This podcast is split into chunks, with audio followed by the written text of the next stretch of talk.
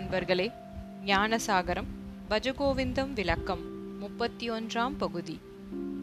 குருச்சரணாம்புஜ நிர்பர பக்தக சம்சாராத் அச்சிராத் பவ முக்தக சேந்திய மானச நியமாதேவம் திருஷ்யசி நிஜ ஹிருதயஸ்தம் தேவம். ஐம்புல நடக்கி உன்னை இழந்து மெய்குரு பாதம் சேர்ந்தாலே பெம்மான் பேரொருள் உம்முடை நெஞ்சில் நிதர்சனமாக காண்பீரே. நீ ஐம்புலனடக்கி உன்னுடைய புண்ணிய பாவங்களாகிய பாரத்தை எல்லாம் குருவினிடம் அர்ப்பணம் செய்து பக்தி செய்வாயேயானால் விரைவில் உனக்கு பிறவித்தலை நீங்கும். புலன்களையும் மனத்தையும் கட்டுப்படுத்துவாயேயானால் உன் உள்ளத்திலே அந்தர்யாமியாக ஓங்கியுள்ள பகவானை தரிசிப்பாய்.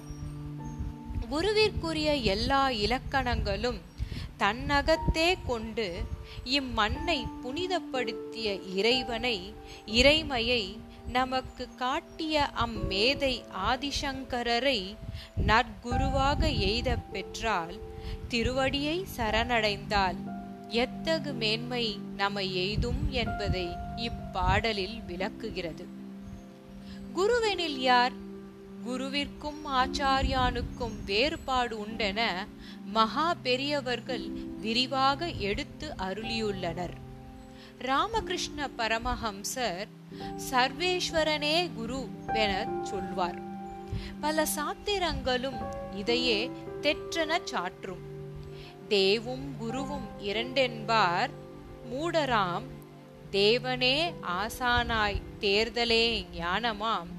தேவனும் ஆசானும் ஒன்றென்று அறிந்தபின் தேவனின் நல்லருள் தானெய்தி உய்வரே. மூலனை காட்டிடும் கல்வியே கல்வியாம்.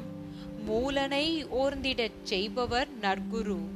மூலனை காட்டும் குருவும் அமைந்தே மூலனும் நேர்படின் ஞாலமே மாயையாம் என்று பல ஆன்றோர்களும் நவின்றுள்ளார்கள். இத்தகைய மேன்மை மிக்க குருவினிடம் நமது வினை யாவையும் சமர்ப்பித்தல் பக்தி செலுத்தினால் கட்டாயம் பிறவித்தனையும் நீங்கும். மகா பெரியவர்கள் அமுத மொழியினை நமது ஞான தெளிவிற்காக சமர்ப்பிக்கிறேன். எவன் சாஸ்திரத்தின் பொருளினை ஆராய்ந்து பிறருக்கு அதை போதித்து பிறரை அந்த சாஸ்திரங்களின் விதிப்படி நடக்க பண்ணுகின்றானோ தானே அந்த விழிப்படி நடந்து காட்டுகின்றானோ அவனே ஆச்சாரியன் என ஒரு வடமொழி ஸ்லோகத்தை சுட்டி விளக்க முறைப்பார். தன்னுடைய வாழ்க்கை உதாரணத்தாலேயே ஒரு சம்பிரதாயத்துக்கான விதிகளை நடத்தி காட்டுகிறவனே ஆச்சாரியன். சாஸ்திர சம்பிரதாயங்களின் பழக்க வழக்கங்களை பின்பற்றி ஒழுக்கமாக வாழ்கின்றவனே ஆச்சாரியன். குரு என்றால் பெருமையுடையவர் மகிமை பொருந்தியவர் என்று பொருள். அவர் உள்ளுக்குள்ளே பெருமை படைத்தவராய் இருக்க வேண்டும். குரு வெளியிலே ஏதும் பண்ண வேண்டுவதில்லை. அவருக்கு வெளிப்படிப்பு வித்வத் வேண்டும் என்றும் இல்லை. எந்த சாஸ்திரத்தையோ சம்பிரதாயத்தையோ ஆச்சாரியனைப் போல வழுவர ஒழுகி காட்ட வேண்டும் என்பதும் இல்லை. ஏன்? அவர் வாயை திறந்து போதனை பண்ண வேண்டும் உபதேசிக்க வேண்டும் என்பதும் இல்லை. மௌனகுரு என்றே இருந்திருக்கின்றார்களே. ஆச்சாரியன் ஏதாகிலும் ஒரு அமைப்பிற்கு கட்டுப்பட்டவனாக இருக்க வேண்டும். குருவிற்கு இப்படியெல்லாம் எந்த நிபந்தனையும் இல்லை. அவர் அனுபூதி.